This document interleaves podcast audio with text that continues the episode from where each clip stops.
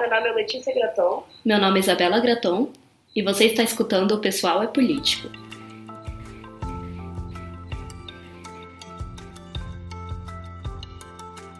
Olá, pessoal, bem-vindos a mais um episódio. É, no episódio de hoje a gente vai continuar com as análises, né, falando sobre o livro Woman Hating. Esse é o quinto capítulo, chamado Mulheres como Vítimas, Chupar, ou Suck, que é o nome do que a gente vai. do que a Andrea tá analisando, né, nesse capítulo especificamente. E a gente vai continuar então falando sobre essas análises que ela faz, né, sobre o sexismo nesses tipos de mídia, de história, né? Mais especificamente agora é um jornal barra revista, assim, meio que uma publicação, enfim, independente, chamada Suck, que foi lançada em 1969 em Amsterdã, mas era feita por americanos. E era basicamente tipo um, uma publicação erótica, assim, tipo um jornalzinho erótico, com fotos e histórias e, é, enfim, né, histórias eróticas, fotos e coisas do tipo. E era considerado, assim, muito revolucionário, tipo, contra parte da contracultura, entende? Não era uma coisa assim. Não era tipo Playboy, sabe? Que é uma coisa mainstream criada por um cara enfim, rico e tal, era uma coisa para ser, tipo, independente, diferentona, contra a cultura. Então, é bem interessante essa análise que ela faz, né? Porque parte desse desse ponto do tipo, ok, é uma coisa que é para ser contra a cultura, mas na verdade está reproduzindo vários pensamentos machistas, assim como as outras coisas que a gente já analisou aqui e que ela já analisou no livro, né? Sim, é, é, eu acho que o mais importante de tudo, assim, o que mais marca essa publicação, diferente das anteriores que a gente estava analisando antes, estava falando antes, né? Que a Andra analisou. É, se vocês não ouviram os episódios anteriores, a gente já falou sobre outras duas histórias também, e os contos de fadas, então já teve bastante coisa. É, é que esse aí na, nasce da contracultura, né? De um movimento que, na verdade, deveria questionar essas coisas, um movimento que se dizia super é, liberal no quesito de, tipo, em relação a sexo, em relação a corpo, em relação a drogas e tudo isso. E a Dorkin vai, inclusive, né, descrever esse movimento, então ela fala, né, que politicamente nós somos radicais, alguns de nós buscávamos desenvolver formas radicais de comunidade, de viver uma boa, simples e natural vida, alguns de nós nos envolvemos publicamente em ações políticas, nós imaginamos como matar o porco sem nos tornar porco, nós somos imersos no processo de revolução, nós aprendemos as habilidades da revolução, nós resistimos de todas as formas à autoridade atual e nós simultaneamente buscamos desenvolver alternativas para essas formas. Então ela vai descrever, né, quem são eles, quem, quem é esse nós, que é essa o pessoal que era dessa contracultura, dos movimentos que surgiram ali, né, principalmente nos Estados Unidos. Mas ela vai justamente criticar isso, né, porque eram pessoas que estavam querendo fazer diferente, mas ainda estavam é, reproduzindo os mesmos estereótipos. Né? É, ela fala bastante dessa geração Woodstock, né? Dessa coisa hippie dos anos 60, 70, porque foi uma, uma onda, assim, né? De vir muitos movimentos contestadores da norma, né? Dos padrões. Então, eram, tipo, sei lá, movimentos contra as guerras, sabe? Movimentos é, pacifistas, hippies e todas essas coisas. E isso envolveu, assim, muitas mudanças culturais na época, né? Ou seja, né, questionar várias coisas das outras. É, das outras. É, das outras gerações. É, isso, essa era a palavra. Das outras gerações dos pais deles, né? Então, tipo, quebrar várias coisas e isso tudo não só politicamente, mas também é, com relação aos relacionamentos entre as pessoas, que começou a se tornar uma coisa mais aberta. Aí nos anos 60 veio também, por exemplo, a pílula anticoncepcional, então já aí uma coisa que trouxe uma revolução sexual, né, que eles chamaram. Então, tipo, todas essas coisas que foi realmente um momento na, na história, assim, pelo menos na história ocidental, principalmente estadunidense e europeia, em que foi, tipo assim, vários novos movimentos surgindo, tipo, tanto a insurgência do feminismo quanto desses movimentos, enfim, anticapitalistas e antiguerras. Então, realmente foi toda uma mudança cultural.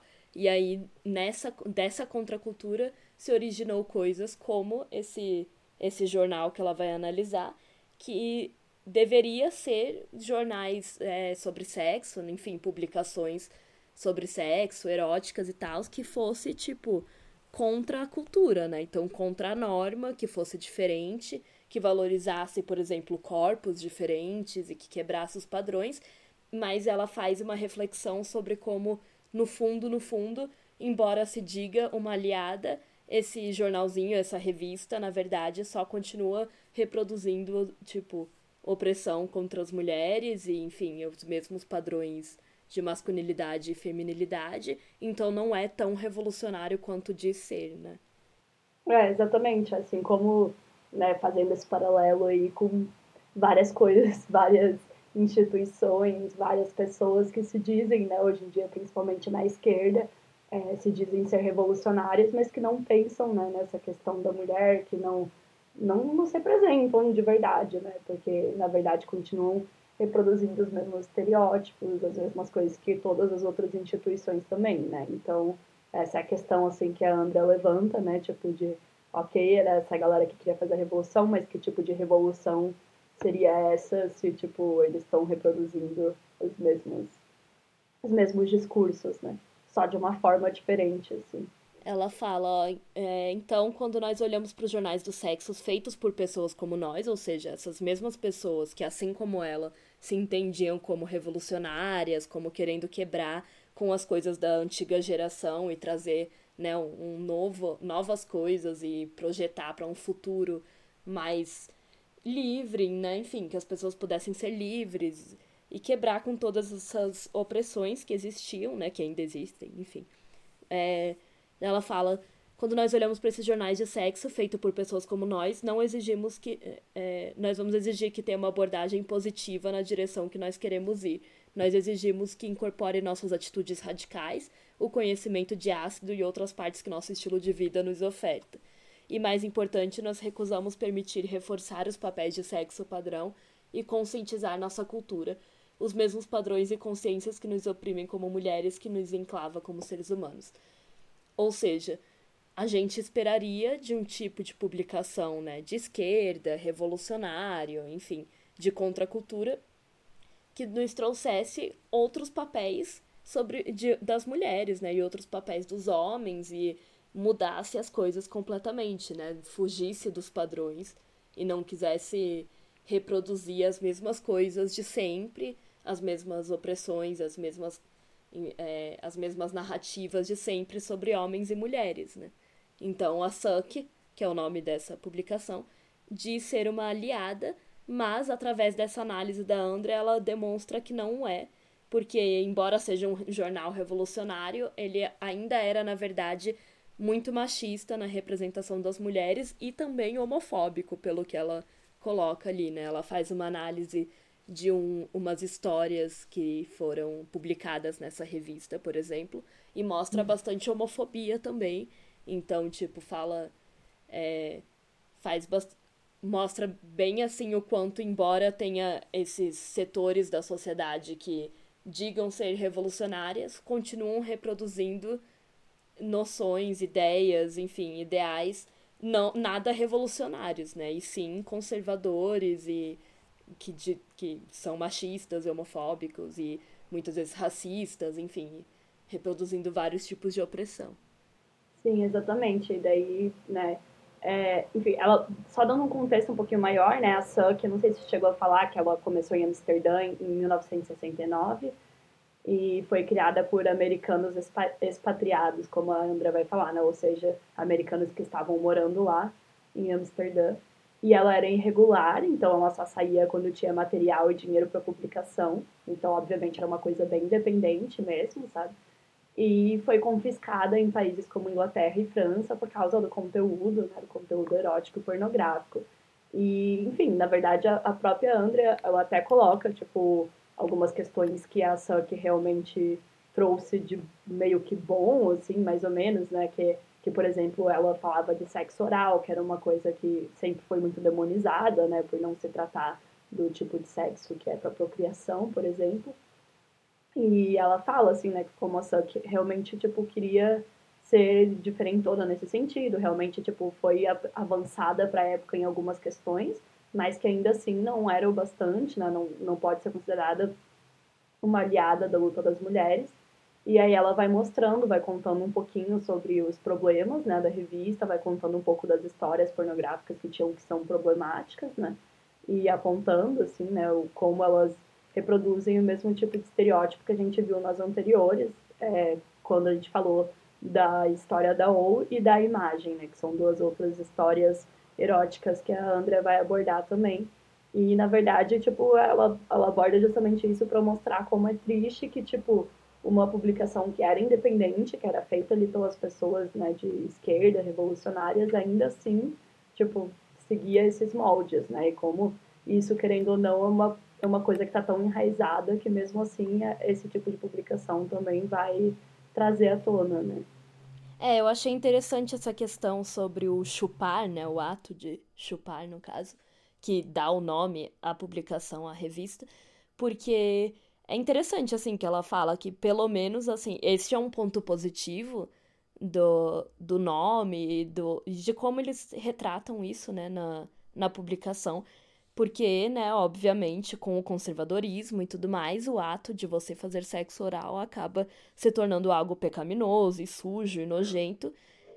Então é sim um ponto positivo eles, tipo, naturalizarem e mostrarem, tipo, que chupar pau e chupar buceta, enfim, é tudo bom e traz é, coisas boas e é, é, enfim, traz prazer e tudo mais, e não deve ser encarado como algo nojento e ruim e negativo Assim, principalmente, né, a questão de chupar buceta, porque é uma coisa que era extremamente tabu.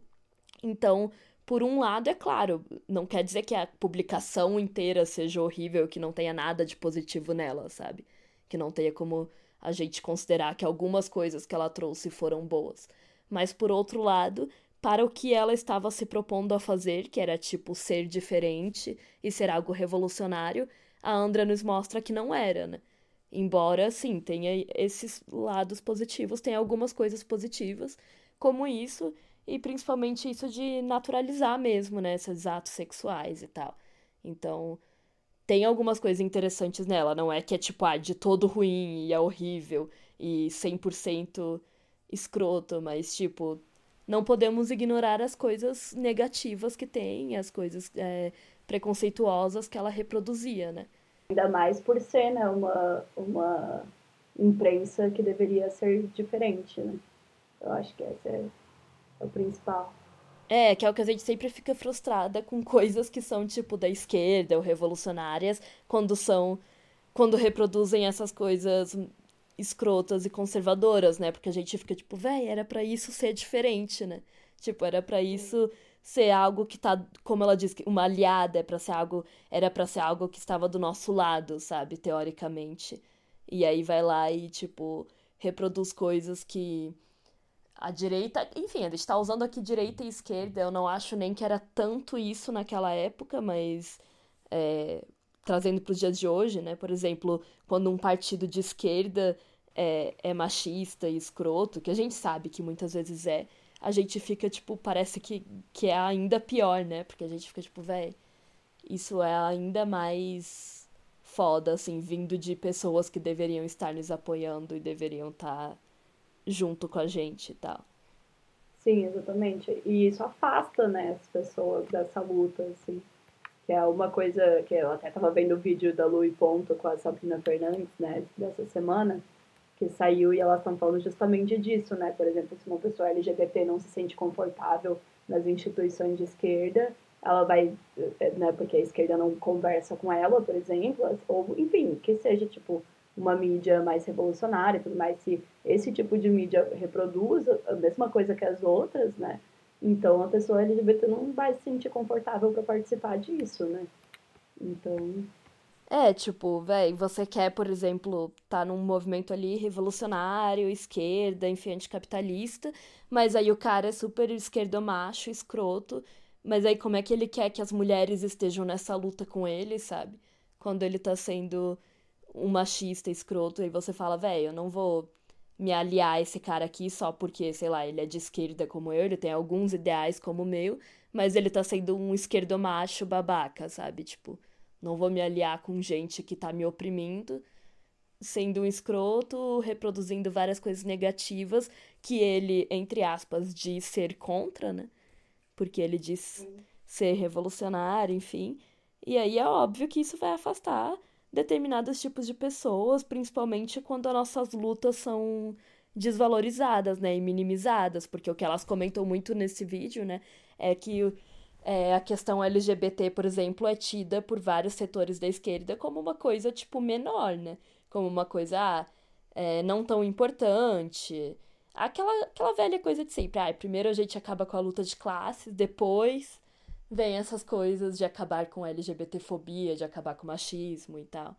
Sendo que, bom, a gente sabe que isso tudo tem que ser feito junto e que, como elas comentam lá também, não é como se na classe trabalhadora não tivesse LGBTs não tivesse mulheres, sabe? Tipo, não são coisas separadas uma das outras. E a mesma coisa aqui, né, nessa análise que a Andrea faz, tipo, ok, são caras, né? Obviamente foram homens que criaram essa publicação e não quer dizer que eles não sejam revolucionários em outros setores e tal, mas tipo, eles estão reproduzindo várias coisas machistas e aí depois querem, né, e estar lutando do lado de mulheres que pensam da mesma forma que eles politicamente, sabe? É foda também, né? Porque, enfim, é, se eles dizem ser revolucionários em outros frontes e depois continuam reproduzindo esse tipo de coisa. E aí, por exemplo, né, que ela faz, ela, ela começa ali, ela tá analisando os pontos, digamos, positivos e negativos, né, dessa revista.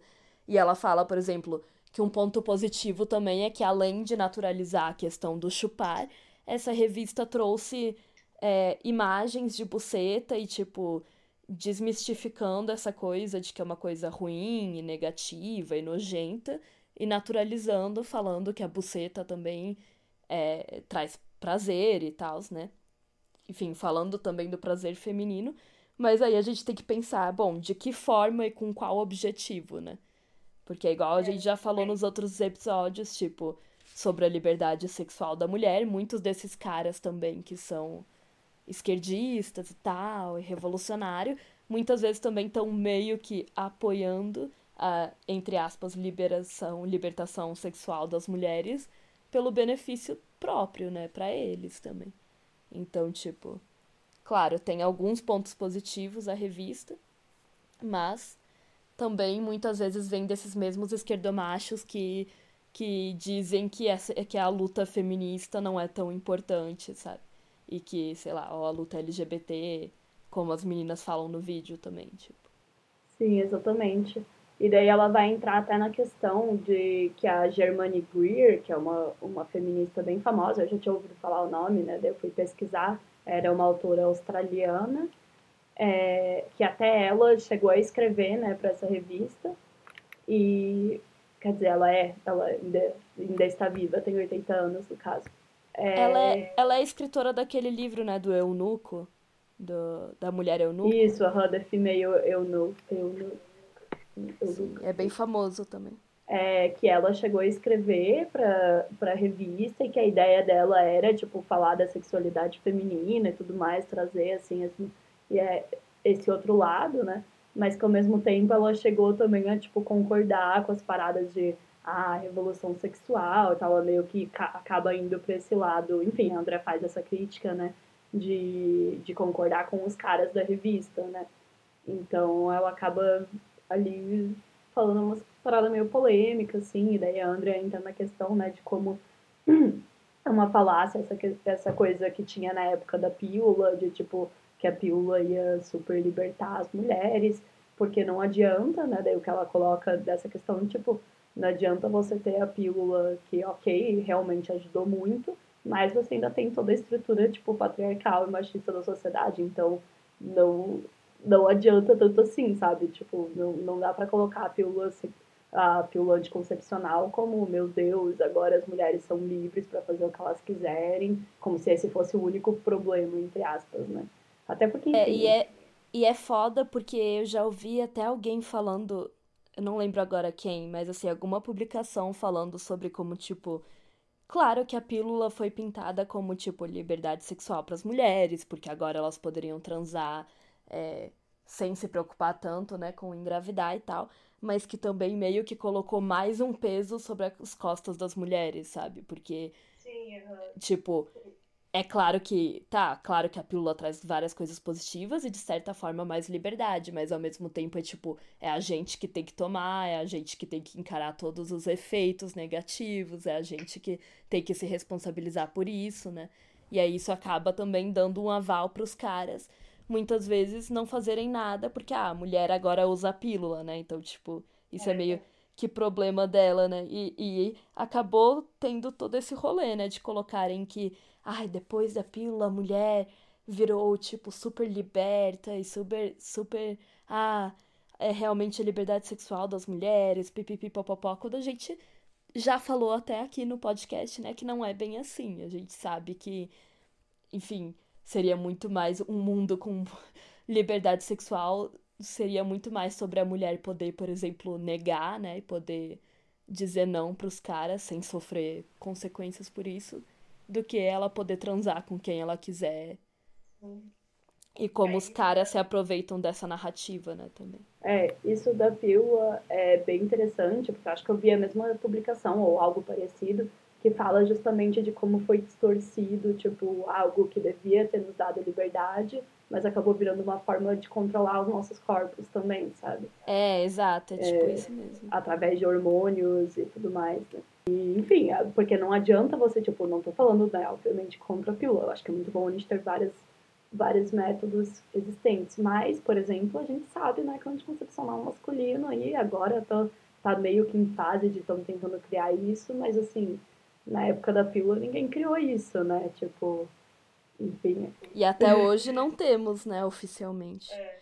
E aí ela mesma fala, ó, a pílula que era para nos libertar acabou reforçando ainda mais a nossa escravidão é, nos fez mais acessível aos homens, na verdade, e mais abertas à exploração. E eu acho que com isso ela quer dizer que realmente a gente. Se, às vezes as mulheres passaram a se relacionar sexualmente com mais homens, mas acaba dando mais espaço para que eles pudessem é, nos, realmente nos explorar de certa forma, né? Porque, enfim, um relacionamento heterossexual é, sexual com homens muitas vezes vai ser exploratório e ainda dá aquele, né, aquela coisa para o cara falar: "Ah, então não precisa usar camisinha, não sei lá, porque você usa pílula, né?"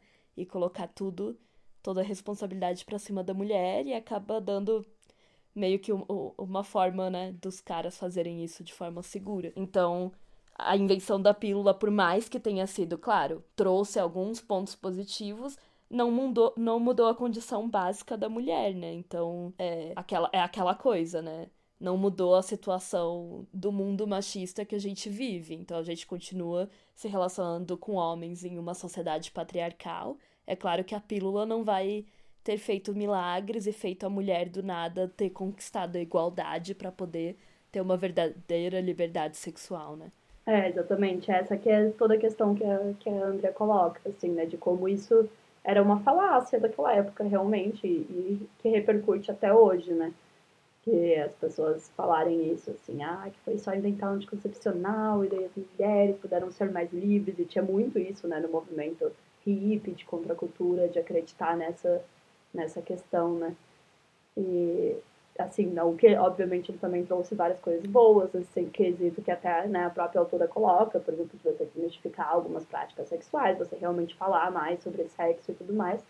Mas, né, estamos aí com esse exemplo que é a Suck, que apesar de ter feito isso, é, e ela menciona também algumas outras revistas, eu acho que tá aqui no final, porque nessa época era bem comum, né, ter bastante zine, bastante dessas, desse tipo de mídia alternativa, né. E ela menciona também Oz e Screw, que são outras duas, outros dois jornais dessa época, que também falavam de sexo e tudo mais. E coloca, né, como essa questão, assim, que é, né, como eles foram importantes, mas ao mesmo tempo também não, não foram aquilo que se, se esperava, né, nesse quesito. Inclusive a Germaine também participou dessa OIS, dessa publicação chamada OIS.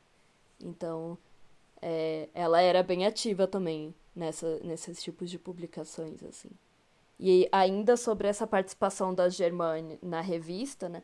Ela fala que essa aliança da Greer com a revolução sexual é uma aliança com o chauvinismo masculino, masculino na verdade.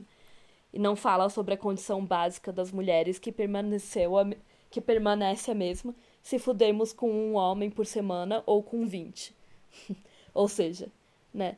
Não é porque você agora pode fuder com 20 caras em uma semana que você vai deixar de ser oprimida por ser mulher.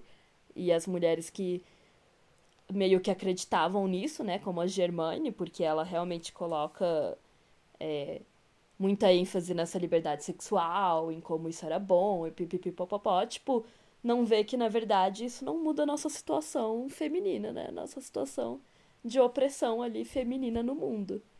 Então, por mais que seja. Ok, claro que é bom você ter mais liberdade sexual e sem ter que ficar com tanto com essa pressão de só transar no casamento e só transar para ter filhos e tal. Mas não quer dizer que isso mudou a condição social das mulheres no mundo, né? Sim, exatamente. Que é muito do que a gente já tem falado, né? Aqui nos outros episódios também, enfim, sempre batendo nessa tecla, né? Que a gente vai voltar aí nos conceitos dessa falsa liberdade sexual, da falsa noção de consentimento, né? E a gente sabe que basicamente não, não é assim, né? Que funciona, não, não existe, na verdade. E o feminismo liberal sempre vende isso, né? Como se a gente já tivesse numa numa situação, numa fase em que a gente pode realmente escolher ou que a gente realmente já tem essa liberdade. Né? E é, e coloca, e coloca aí como a contribuição da Greer aí na revista, sabe? É uma coisa que ela meio que transmite essa ideia de que as mulheres fuderem livremente, se elas fuderem livremente, tipo, puder, puderem transar com quem elas quisessem, elas vão ser livres finalmente. Como se, né, isso fosse trazer a nossa liberdade das opressões e tal, de, de pudesse finalmente alcan alcançar o que o movimento de mulheres queria, sabe, na época. Quando, no fim, a gente vê que, assim, hoje em dia, por exemplo, que nós temos vários métodos contraceptivos, né, embora nenhum seja ideal e nenhum seja 100%, e a maioria ainda seja, né, é, responsabilidade da mulher. É, e mesmo que hoje tenha vários métodos e a maioria das mulheres seja, tipo, livremente, assim, né, tenha uma vida sexual mais livre e não fica esperando até o casamento e tal, a gente continua sendo oprimidas, a gente continua sofrendo é, um monte de tipos de opressão, um monte de coisa, e, e estupro, e assédio, e feminicídio, e tudo isso. Sabe? As coisas não mudaram só porque de lá pra cá as mulheres passaram a poder transar com vários caras, fazer sexo casual, etc. É, exatamente. É, na verdade é sempre essa crítica sempre vem na questão do perigo da gente acreditar, né, nisso, tipo, de acreditar dessas mudanças super positivas como se fosse esse o caminho, né? Tipo, como se esse fosse o objetivo final, assim, quando que nem você já tinha mencionado, o objetivo final seria a gente poder dizer não também, né? Tipo, isso seria liberdade sexual que eu imagino, né, num mundo perfeito, seria a gente estar, tipo, confortável para fazer o que a gente realmente quer, né? Tipo, isso seria para mim uma coisa assim, muito melhor uma mulher poder dizer não e muito melhor uma mulher, enfim, ter ter a liberdade para, por exemplo, poder transar do jeito que ela quer, poder dizer o que ela gosta, o que ela quer fazer, quando ela quer fazer, se ela não se sente confortável, poder ter a liberdade de parar e não ser julgada por isso, né? E muito melhor seria isso do que o que a gente tem hoje, que é tipo, sim, é claro, você uma mulher empoderada, sei lá o que, pode ir lá e transar com quantos quiser, mas, né, sob que condições, como que o cara vai te tratar quando vocês forem transar e, e ele vai realmente se preocupar com você e ele vai realmente se preocupar com o seu prazer e todas essas coisas, sabe? E ele vai, tipo, te respeitar e respeitar seus limites e parar se você pedir para ele parar. Todas essas outras coisas que vão para além dessa liberdade de simplesmente você poder transar com um cara que não é o seu marido, sabe? Sim, exatamente. Aí, é, nisso, assim, para fazer a crítica mais embasada, a Andrea vai trazer, então, a questão da ficção pornográfica dentro da Suck, né? Porque a Suck, é, para fazer uma análise mesmo, assim. É. Porque a Suck, além de fotos, enfim, tinha fotos, tinha contos, tinha várias questões, e nessa questão de contos, que era o principal, né? E de ficção, ela trazia histórias eróticas e aí ela vai mencionar algumas, né? Ela vai falar do Congo Crystal Hostel, que é uma que é extremamente violenta, assim, né? Que vai ter bastante sadomasoquismo, bem parecida com as histórias também que a gente mencionou nos episódios anteriores. E a mulher vai ser estuprada e o marido é morto e, e tem bastante questão de racismo também, né? De sexualização do homem negro. E sim, gente, estamos falando de uma publicação que era para ser revolucionária, né?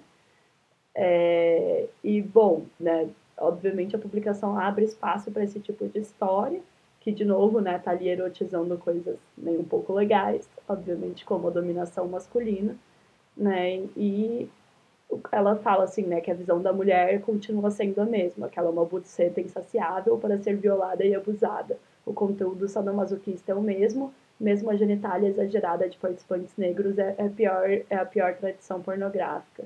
Então, ou seja, continua contando aquela mesma história, como a gente falou nos episódios anteriores, e continua reproduzindo esses estereótipos, né? E daí ela vai mencionar mais algumas histórias também, Sex Angels, uma também que é, é uma história de Ron Reed, Crônicas de Aventuras de Ellen e Tony, isso é, um gangbang arranjado por Ellen com um grupo de motociclistas fortes. Ellen, Ellen é uma buceta de classe alta que estava prestes a ser recheada com os pintos da classe trabalhadora. A análise de classe é fundamental para essa história e o abismo social acentuado pela montagem emocionante já é alto com o conhecimento que o marido jovem observa o gangbang da mulher por um grupo. Então, enfim, também tem essa questão de ter as mesmas histórias, basicamente, que existe hoje na pornografia e também envolver questões de classe e de raça dentro das histórias ficcionais, né? É, eu acho interessante, assim, porque é, essa análise das ficções, né, é porque é, é claro que é um pouco diferente daquilo que a gente estava analisando na imagem e na história de O, mas aí no fundo, no fundo, você vê realmente de novo as mesmas mensagens, né, quando a gente analisa, e quando você lê essas histórias, assim, realmente, sabe, ela parece como um pornô que gente, desses que a gente tem hoje em dia, tipo, é, ah, o gangbang da mulher e tal, e a mulher sendo agredida de várias formas e tudo isso, só que de forma escrita e numa, num, numa publicação que era para ser muito revolucionária, né? Então, a gente realmente fica tipo, uau, nossa, é realmente muito parecida com, com essas pornografias de hoje em dia. Então, tipo, caralho, que revolucionário, hein? É, é, acho que é onde fica mais explícito mesmo as semelhanças com as com os pornôs escrotos e machistas e é, enfim, nem um pouco revolucionários, nem um pouco diferentões, assim por mais que ela tente se mostrar. E como a gente comentou, claro, tem algumas coisas em que a revista realmente é revolucionária, mas nessas histórias, cara, por tudo que a Andrea vai descrevendo, eu fiquei tipo, cara, não tem muita diferença, sabe, delas. Inclusive, como você comentou, a questão do racismo e, e até a questão de classe. E, e se você parar pra pensar, velho, até essa questão de classe, sabe? Porque era uma revista, tipo, anticapitalista, e aí fala, tipo, ai, que essa mulher era uma buceta de classe alta, não sei o que lá, tipo, como se utilizasse também a questão de classe para tipo, julgar e, e, e oprimir a mulher, sabe? Tipo, ah, já que ela é de classe alta, então ela vai ser fodida por esse pau de classe baixa, sabe? Tipo da classe trabalhadora, sabe? Ah, ela vai fazer o gangbang com esses caras da classe trabalhadora, tipo, como se isso fosse super revolucionário. É isso que Marx quis dizer quando ele falou da revolução, sabe? É tipo, é tipo, nossa. Agora sim acabou com. Tomou os meios de produção, hein? Tipo, acabou com a sociedade de classe. Porque até fala que, tipo, ah, daí ele faz isso na frente do marido dela, né? Que também é de classe alta. Tipo, usa a questão da, da classe como uma munição, sabe, contra a mulher, uma coisa, tipo, machista contra a mulher, tipo, muito bizarro. Tipo, como uma desculpa para ser, pra ser misógino, sabe? É. Aí ela vai falar essa questão, né, que a, a Suck, na verdade, reproduz as fantasias masculinas, de qualquer forma, e principalmente contra os... Principalmente não, né, com certeza contra os seres femininos. Então, aí vai entrar tanto as mulheres quanto os homens gays. E daí vai entrar também toda a questão da homofobia. É, ela vai contar, né, também de umas histórias, de uma, uns contos eróticos também que são extremamente homofóbicos e mostrar essa questão, né, de como, como se junta, né, a, a opressão da mulher com a opressão do homem gay por causa dessa questão da feminilidade. É, é bem. Tem várias coisas, assim, bem homofóbicas, tipo. Peraí. Eu vou, eu vou até pegar aqui um, uma, um trechozinho. É, ela fala que na Suck 6 tem uma história intitulada Uma Semana no Parque Fondel, em que um homem exalta a quantidade de paus chupados em uma semana idílica no Parque Central de Amsterdã. Mas em Suck, como a cultura mãe que calunia qualquer desvio da heteronormatividade, o ódio ligado às bichas, né, enfim, as, então, as, aos homossexuais afeminados, né, é bem aparente. O jogo de sucção é a história de dois homens, um de pele escura e outro de pele clara, um ostensivo e outro latente, uma típica situação colonial, é, pronto para exploração. O conhecimento bi bicha é tipicamente misógino em seu ponto de vista. Aí fala, Carlos explicou que o corpo masculino é a perfeição masculina e como homens são mais limpos que as mulheres. Sim, isso está realmente escrito no conto. É, e aí tá falando de como os personagens reforçam essa questão da masculinidade, né? E, e como o ser masculino é muito melhor do que o feminino, até nesses contos que trata da homossexualidade, né? E que fala sobre como a homossexualidade está muito ligada né, questões da feminilidade. Então, assim como as mulheres, os homossexuais bichas, né? Enfim, é, femininos, digamos, eram considerados inferiores e isso fica bem claro assim nesse tipo de narrativa ali. É, porque na real a narrativa ela até menciona assim, né, que a questão do não é nem tipo o ato homossexual em si que é colocado como errado, mais ou menos, porque ainda fala do prazer e tal, tipo, ah, o cara tá me chupando, mas eu não sou gay, enfim, só na broderagem, né?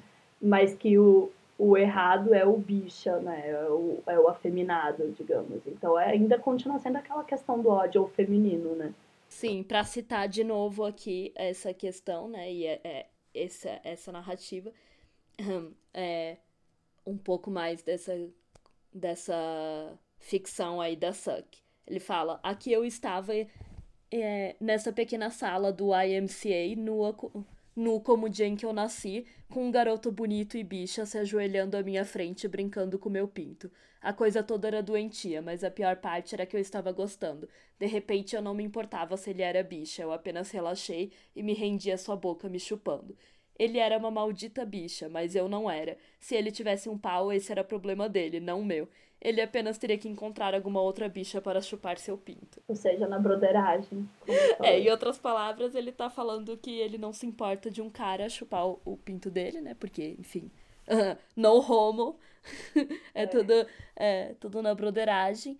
E ainda usa, né, essas palavras bem pejorativas, tipo essa maldita bicha, enfim, deixa bem claro a homofobia e o quanto, né, ele é um cara hétero, é, masculinozão, assim, que nunca iria chupar um outro cara. Mas agora um cara chupar ele, tudo bem.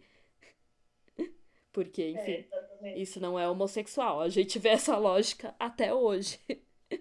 É. A gente vê essa lógica claramente em vários caras, né, que são que são gays, mas não são assumidos, enfim, e tem essa misoginia e homofobia internalizadas, né? E aí acabam não acabam reproduzindo todos esses tipos de preconceitos contra os homens gays que assumem esse papel mais passivo. Então a é, gente vê bastante isso assim, né? nessa revista que deveria ser revolucionária, contra a cultura. Sim. E é uma coisa tipo é... cara, é super explícito, né, o quão homofóbico era, tá ligado?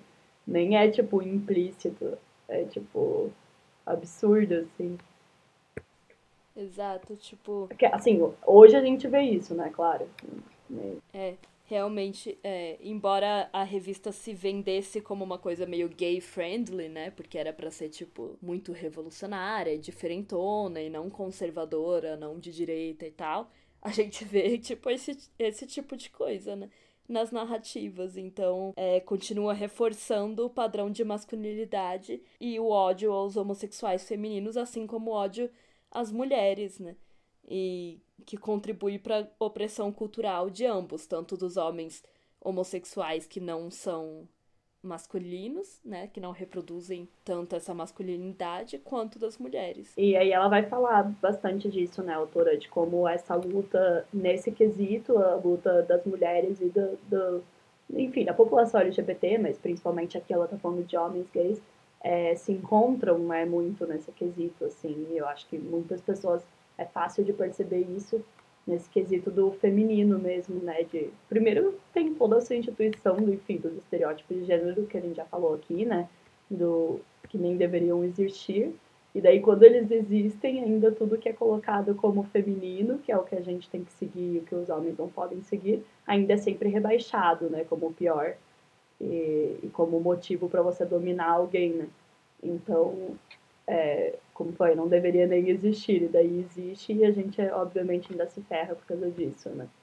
E da mesma forma, não da mesma forma, mas de uma forma parecida, eu acho, né? Vários é, homens gays passam por isso também, e aí é um dos pontos onde essas lutas convergem nesse quesito. E a Suck é um exemplo, um exemplo muito clássico de tipo de mídia que, tipo, realmente, na verdade, estava rebaixando esses dois públicos quando deveria estar unindo, né, todo mundo, quando deveria estar realmente fazendo diferente, né, infelizmente. É, porque ela fala exatamente sobre essa questão onde converge, né, a luta dos homossexuais e das mulheres, porque no fundo, né, os caras que nos oprimem são os mesmos, né, os homens heterossexuais que estão querendo reproduzir essa cultura de que o melhor é o rolê masculino, é ser masculino, e o masculino, claro, significa ser agressivo, ser heterossexual e tudo mais. E aí a gente vê essas representações nesse tipo de, de publicação, que deveria ser diferente, né? E que, de novo, pode utilizar, por exemplo, o fato de ter essa história pornográfica é, que traz personagens homossexuais como uma coisa muito revolucionária, né? Tipo, olha só, a gente tá tratando aqui de sexo entre homens e tal, nós somos muito diferentões, mas no fundo tá, tá reproduzindo literalmente as mesmas coisas que outras mídias reproduzem, só que de forma mais explícita e mais. É, como posso dizer? Tipo, assim, extremamente sexual, de novo, né? Mas trazendo de uma forma mais, tipo ah, ok, a gente vai colocar homens gays ali, vamos falar de um cara chupando outro cara, mas a gente ainda vai estar tá exaltando o masculino, né? Ainda vai estar exaltando a masculinidade. É, alguém ainda está dominando o outro. Eu acho que tem essa questão bem forte. É, né? exatamente. É como a André fala ali na, nas histórias da Suck, os homossexuais, eles não são somente penetrados como as mulheres, eles também têm o desejo pela dor e pela degradação, assim como as mulheres têm, sabe? Naquelas histórias ali, na pornografia, tipo, eles são, assim como as mulheres, eles querem ser dominados pelos homens, que são masculinos, sabe? O homossexual bicha entre aspas, né? Enfim, eu odeio essa palavra. eu acho essa palavra muito. É, é. Claro, né? Tem todo o rolê de pegar ela e, e, e enfim, é, mudar seu significado, mas a gente sabe que é utilizada de forma muito pejorativa e negativa. Então eu fico meio assim, mas é, ela, ela quer dizer ali os passivos e tal, né? E esses homossexuais, eles são realmente encarados, e isso a gente vê também na pornografia hoje em dia, sabe? Porque tem muitas vezes as pessoas falam, ai, tá, então a pornografia heterossexual é ruim, mas ai, se eu assistir só a homossexual, sabe? Só que na homossexual é a mesma coisa. A, o gay passivo é tratado como a mulher do, do pornô heterossexual sexual, né? Também, tipo, é agressivo com ele, sabe?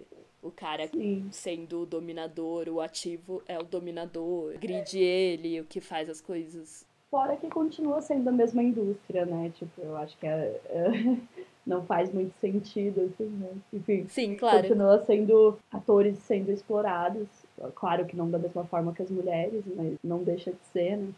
É, então... mas falando aqui do conteúdo, sabe? Do que é representado é. nessas histórias. É tipo, no fim, é a mesma coisa quando é um pornô homossexual, sabe? A única diferença é que são dois homens. Mas um, de certa forma, faz o papel da mulher, sabe? Do pornô. Porque é aquela coisa também, é, uma, é um sexo super violento e agressivo e tal. É, e dominação, né? Continua existindo. Exato, continua sendo uma coisa bem humilhante pro cara, que é o passivo, sabe? E a gente sabe, né, que tem muito esse preconceito também. E, e continua per perpetuando estereótipos e coisas negativas que a gente sabe que a comunidade dos gays tá cheia também, sabe? Do tipo, preconceito com determinados tipos de gays, com determinado. Sim. Com certeza. Caras que têm determinadas características. Aí no, no final da análise, né, que inclusive a gente vai estar tá concluindo também essa primeira parte do, do, do livro, que a Andrea fala da mulher na mídia, né, da, dessa questão do relacionamento entre homens e mulheres. A Andrea vai concluir, então, que as páginas da Suck têm, infelizmente, nada a ver com libertação sexual, não há contracultura a ser encontrada em qualquer parte dele. Elas são, ao invés, um catálogo de exatamente essas fantasias sexistas que expressam nossos mais mórbidos conjuntos psíquicos. Eles traçam um panorama de repressão, uma paisagem que é surpreendentemente familiar. Como mulheres, nós, encontra nós encontramos que nós somos onde nós sempre estivemos, a vítima necessária. Nisso, nós somos vítimas novamente. O objeto eterno, nisso, nós somos o objeto novamente. Através da projeção do arquétipo de imagens sadomasoquistas, que são um alimento básico da mentalidade sexista, nós nos tornamos mais prisioneiras roubadas e traídas de qualquer real experiência ou comunicação autêntica, deixadas para trás dentro dessa confusão em ser mulher em busca de uma identidade utilizável. Ou seja, né, continua ali reforçando os mesmos, mesmos estereótipos, os mesmos arquétipos e a mesma opressão da vítima que a gente já conhece, que a gente já falou aqui. Ou seja, não tem nada de revolucionário nisso, né?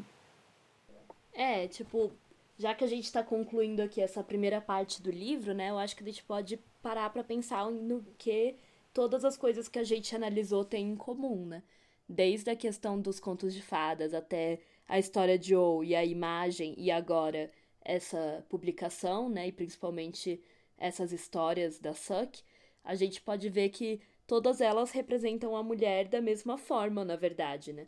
Como mulheres que têm necessidade de pinto o tempo todo, né? Elas querem a hora toda transar com os caras. É, e que elas necessitam da violação, da crueldade, do estupro que os caras. dessas coisas agressivas que os caras fazem com elas, né? Que elas gostam disso, elas querem isso. Elas estão precisando disso. A virtude dessas mulheres é uma fachada, assim como a N da imagem ela só parece, entre aspas, ser boazinha e tal. Essa mulher, por exemplo, dessa história da Suck também, que é uma mulher de classe alta e tal, na verdade, todas elas são vadias que querem ser fudidas a hora toda pelos caras. Ou como a própria Suck fala, né, e representa, cita uma hora que a mulher é um tubo de porra quente. É, nas palavras deles, e úmido, ou uma fenda quente, é, e, e todas as pornografias, a, o, os livros que a gente analisou antes também, né, da história de Joe e a imagem, sempre representam as mulheres dessa forma, né? Então, no fundo, a gente vê que tudo isso que a gente analisou aqui, que a Andrea trouxe no livro até agora, essas análises desses tipos de mídia, acaba transmitindo a mesma ideia sobre a mulher, né? E erotizando ela. Porque ao mesmo tempo em que diz ah, a mulher é inferior, também fala que a mulher gosta de ser inferior, né? Que todas as mulheres querem ser a escrava sexual, é, elas querem é, fazer as coisas que os caras querem fazer com elas, né? Elas querem dar pro cara. Tudo isso é consentido. É, tudo isso é consentido, exatamente. Ela quer ser fodida por tantos caras da classe trabalhadora em um gangbang, sabe? Então, tudo isso é com o consentimento dela, né? Porque ela gosta, porque na verdade ela é uma vadia que quer ser degradada, que quer ser fodida. Então você só reforça essa ideia. Desculpa as palavras pesadas, galera. ah, não, é, esse é. podcast é cheio de palavras. de palavras incríveis a hora toda. Então, assim. É, mas é a realidade, né? Não tem como a gente falar dessas coisas. Sem falar essas palavras, eu só diria assim que, tipo, não ouça assim perto dos seus pais. É, exatamente. Não ouça em ambientes que é, não sejam é, not, not safe for work. É, exatamente. É, nossa, é real, acho que era bom colocar um aviso. Assim, Talvez. No começo.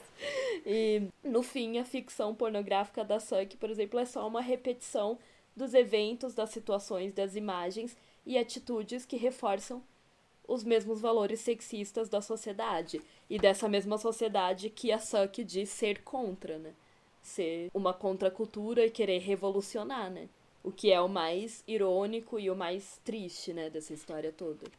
Porque a gente entra aí, em, como a gente falou logo no início do episódio, em todas as instituições, os grupos, enfim, partidos e tudo mais de esquerda e pessoas e tal que são de esquerda ou que dizem querer ser revolucionários, quererem mudar o mundo e tudo mais, e, tipo, só ficam reproduzindo as mesmas coisas machistas de sempre, as mesmas noções é, conservadoras e patriarcais de sempre, né? E pior, eu acho, né? Eu acho que é pior, porque ainda tentam vender como uma coisa muito revolucionária e que várias mulheres podem cair nisso, assim como a Germaine Greer, que é uma feminista muito conhecida e muito foda de, dessa mesma época, assim, também, né? Ela é uma das feministas mais conhecidas, assim, dessa época. E mesmo assim, ela se alinhou a esses caras da Suck e falou várias coisas, assim, que eram bem questionáveis, né? Sobre a é. questão da, da liberdade sexual das mulheres e, e várias outras coisas que ela escreveu lá nas coisas que ela escrevia para Suck, né, nos textos que ela escrevia, e que também reproduziam várias coisas machistas, assim. Então você vê várias mulheres também caindo nessa narrativa. É, e, e eu acho que é muito, assim, né, difícil fazer essa comparação, mas é que nem estava falando que o problema disso é justamente que daí colocam como algo super revolucionário e sei lá, devia ser o espaço que a gente está sendo representada, né? Então quando você faz essa comparação com por exemplo, instituições de esquerda e tudo mais, e que nem eu estava falando lá no, no vídeo lá da Sabrina, daí você entra naquela questão, né? Se a gente não se sente acolhida nesses espaços, o mercado está lá para nos acolher com o feminismo liberal, né? Que dá tanta essa noção para as mulheres de que, que elas são livres, de que está tudo bem, enfim, todas essas noções que a gente também já falou aqui, todos esses conceitos, né? De que você é, é livre para fazer o que você quiser e tudo mais, que na verdade são são várias falácias aí, né, do capitalismo. Mas é isso, né? Porque se você não se sente representado em um lado, você acaba indo pro outro também, né? Não, claro, não é tão simples, mas é um exemplo, né? Assim. É, é, claro que não é tão simples, mas assim, também a gente entende a lógica, sabe? Por exemplo, eu, eu super compreendo quando as mulheres falam, véi, foda-se essa coisa de direita ou de esquerda, sabe? Os caras são tudo machista de todos os lados e é, e acabam ficando putas e realmente não querem mais se envolver, por exemplo, com militância e com é, organizações e partidos e tal, porque falam, velho, é tudo machista, escroto, me trata mal, é, me oprime. E o pior é que os da esquerda ainda acham que não estão fazendo isso, né? Porque muitas vezes, ok, os das direitas são escrotos, mas pelo menos eles não estão fingindo, né, serem bonzinhos e feministas, aí você tem os feministas da esquerda, que se dizem muito revolucionários e a favor dos direitos das mulheres, pipipi popopó, mas quando você vai falar uma coisa que ele fez, ele fica, meu Deus, mas como assim? Eu que sou tão feminista. Mais feminista do que eu. Sim, exatamente. É, é uma questão muito complexa, né? Você entre toda a questão do esquerdo macho, que a gente já conhece aí, né? De, de como as meninas caem nessa, que é muito triste. E realmente, porque é muito triste, né? Você ver esse tipo de, de reprodução dentro de espaços que deveriam estar pensando diferente. E eu nem acho que seja porque, tipo, sei lá, uma coisa é superior à outra, sabe? Eu não, eu, tipo, eu super concordo que também as questões de revolução de classe e tudo mais é, tem que ter, tipo, não tem como você não tem como você acabar com o machismo se você não acabar com o capitalismo também, óbvio, né?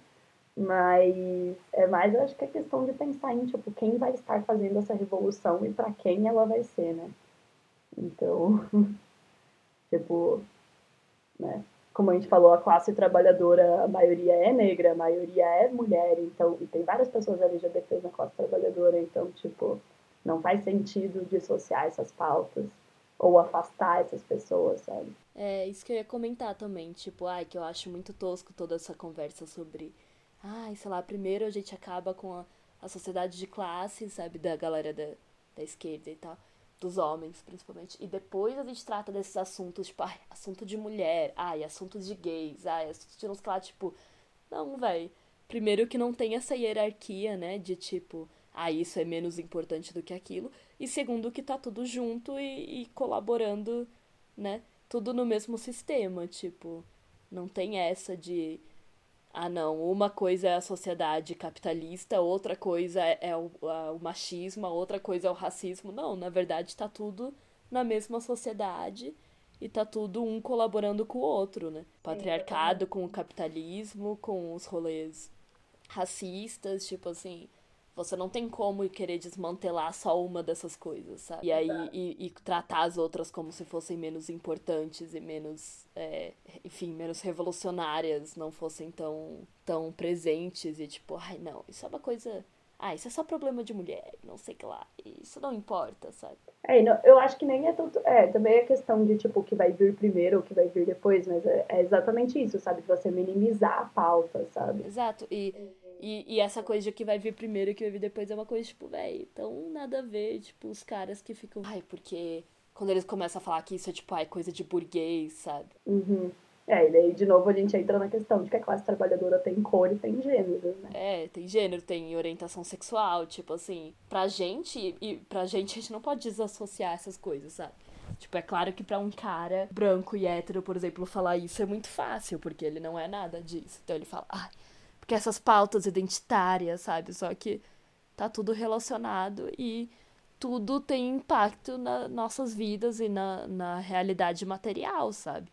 Não é uma coisa, tipo, distinta e tipo, ai, essas pautas identitárias que não tem a ver com a nossa luta, sabe? Tá tudo interligado. Se eles não Sim, querem enxergar isso porque, sei lá, são arrogantes ou, enfim, né? Porque eles querem manter os próprios privilégios, na verdade, né? Porque eles têm os privilégios ali de Acho gênero. isso Acho que isso resume bem. É, e de gênero e de raça e tal. E então eles, tipo, né?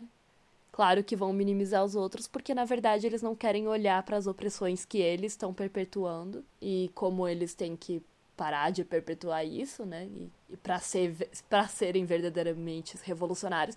Porque também que tipo de revolução eles estão querendo fazer, sabe? É, o que eu falei, né? Para quem, né? Para quem e, e como e de que forma, sabe? Porque, sei lá, você vai instaurar ali uma, um modelo socialista, comunista ou sei lá o que, mas vai continuar oprimindo, por exemplo, as mulheres comunistas que estão ali lutando do seu lado sabe? Tipo, ah, vai, é, querer, faz sentido. vai querer acabar com as classes sociais, mas quer manter coisas do tipo, sei lá, a prostituição e a pornografia, sabe? Tipo.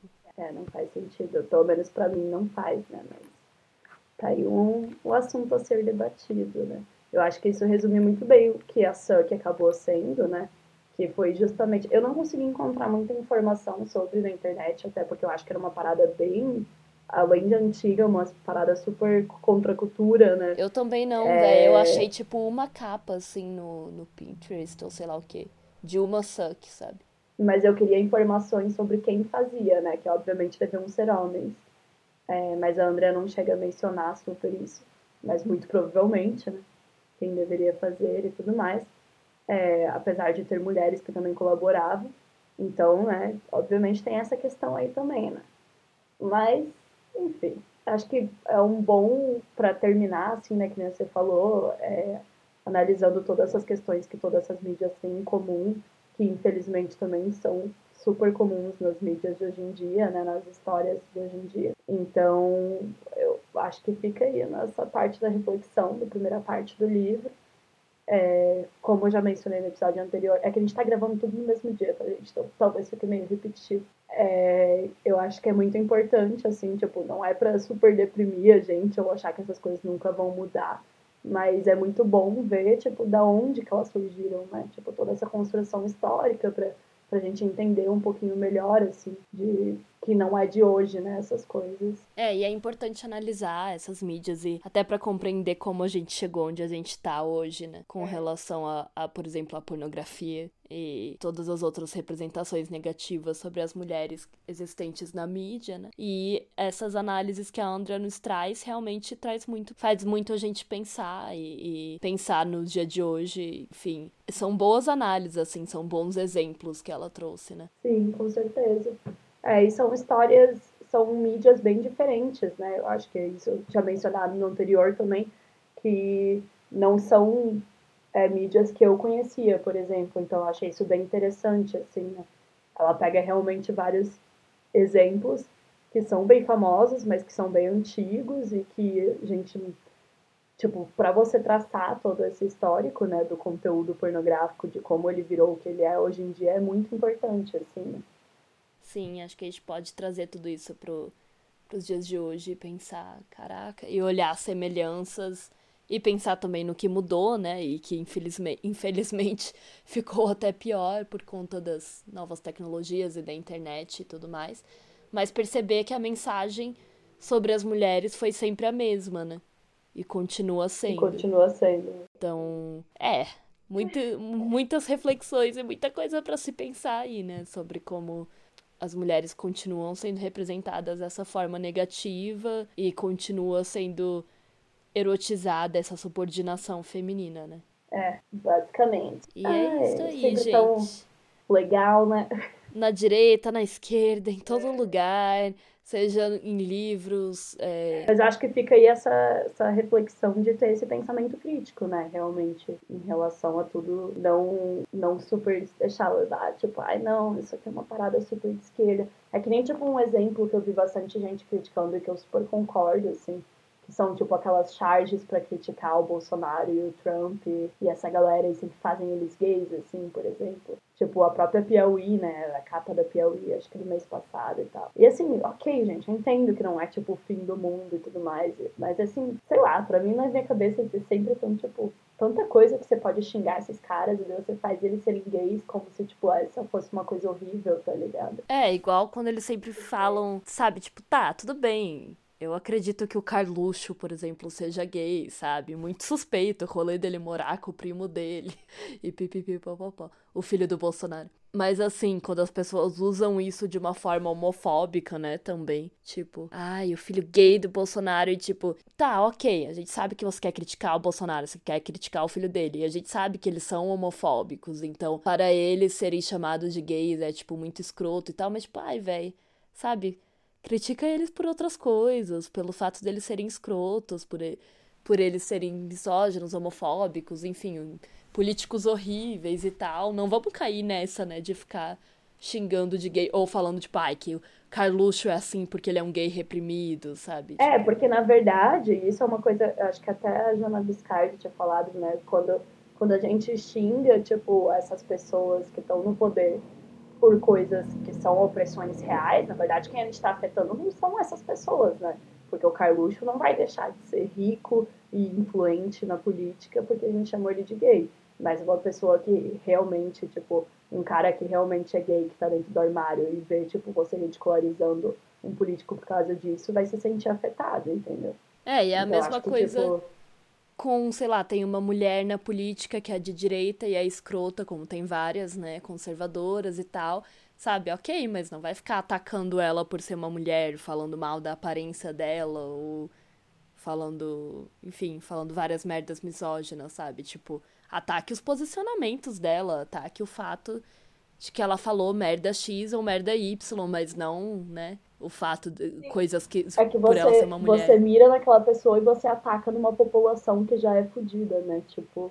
Exato. Até porque eu sei que isso pode parecer uma forma do tipo, ai, haha, mas ele é homofóbico, então eu tô chamando ele de gay. Tipo, sim, velho, isso não vai fazer ele do nada falar, não, gente, realmente eu sou gay, tô saindo do armário, agora virei maior ativista LGBT. Até porque eu acho que ninguém LGBT quer ele, né? Então... É, tipo.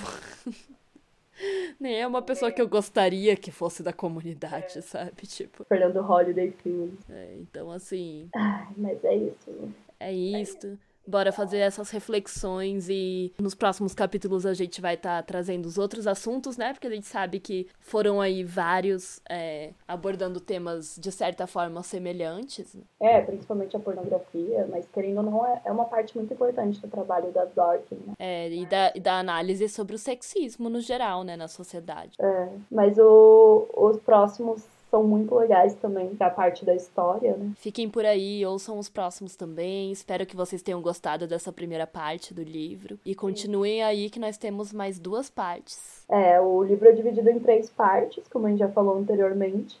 Então teremos mais alguns capítulos aí, né? E o, o, o a ideia do podcast é ir seguindo cada episódio um capítulo, talvez ter mais entrevistas aí no meio, pelo menos uma entrevista por parte, enfim, a gente está tentando aqui, né? É, porque a gente realmente gostaria de trazer mais esse conteúdo.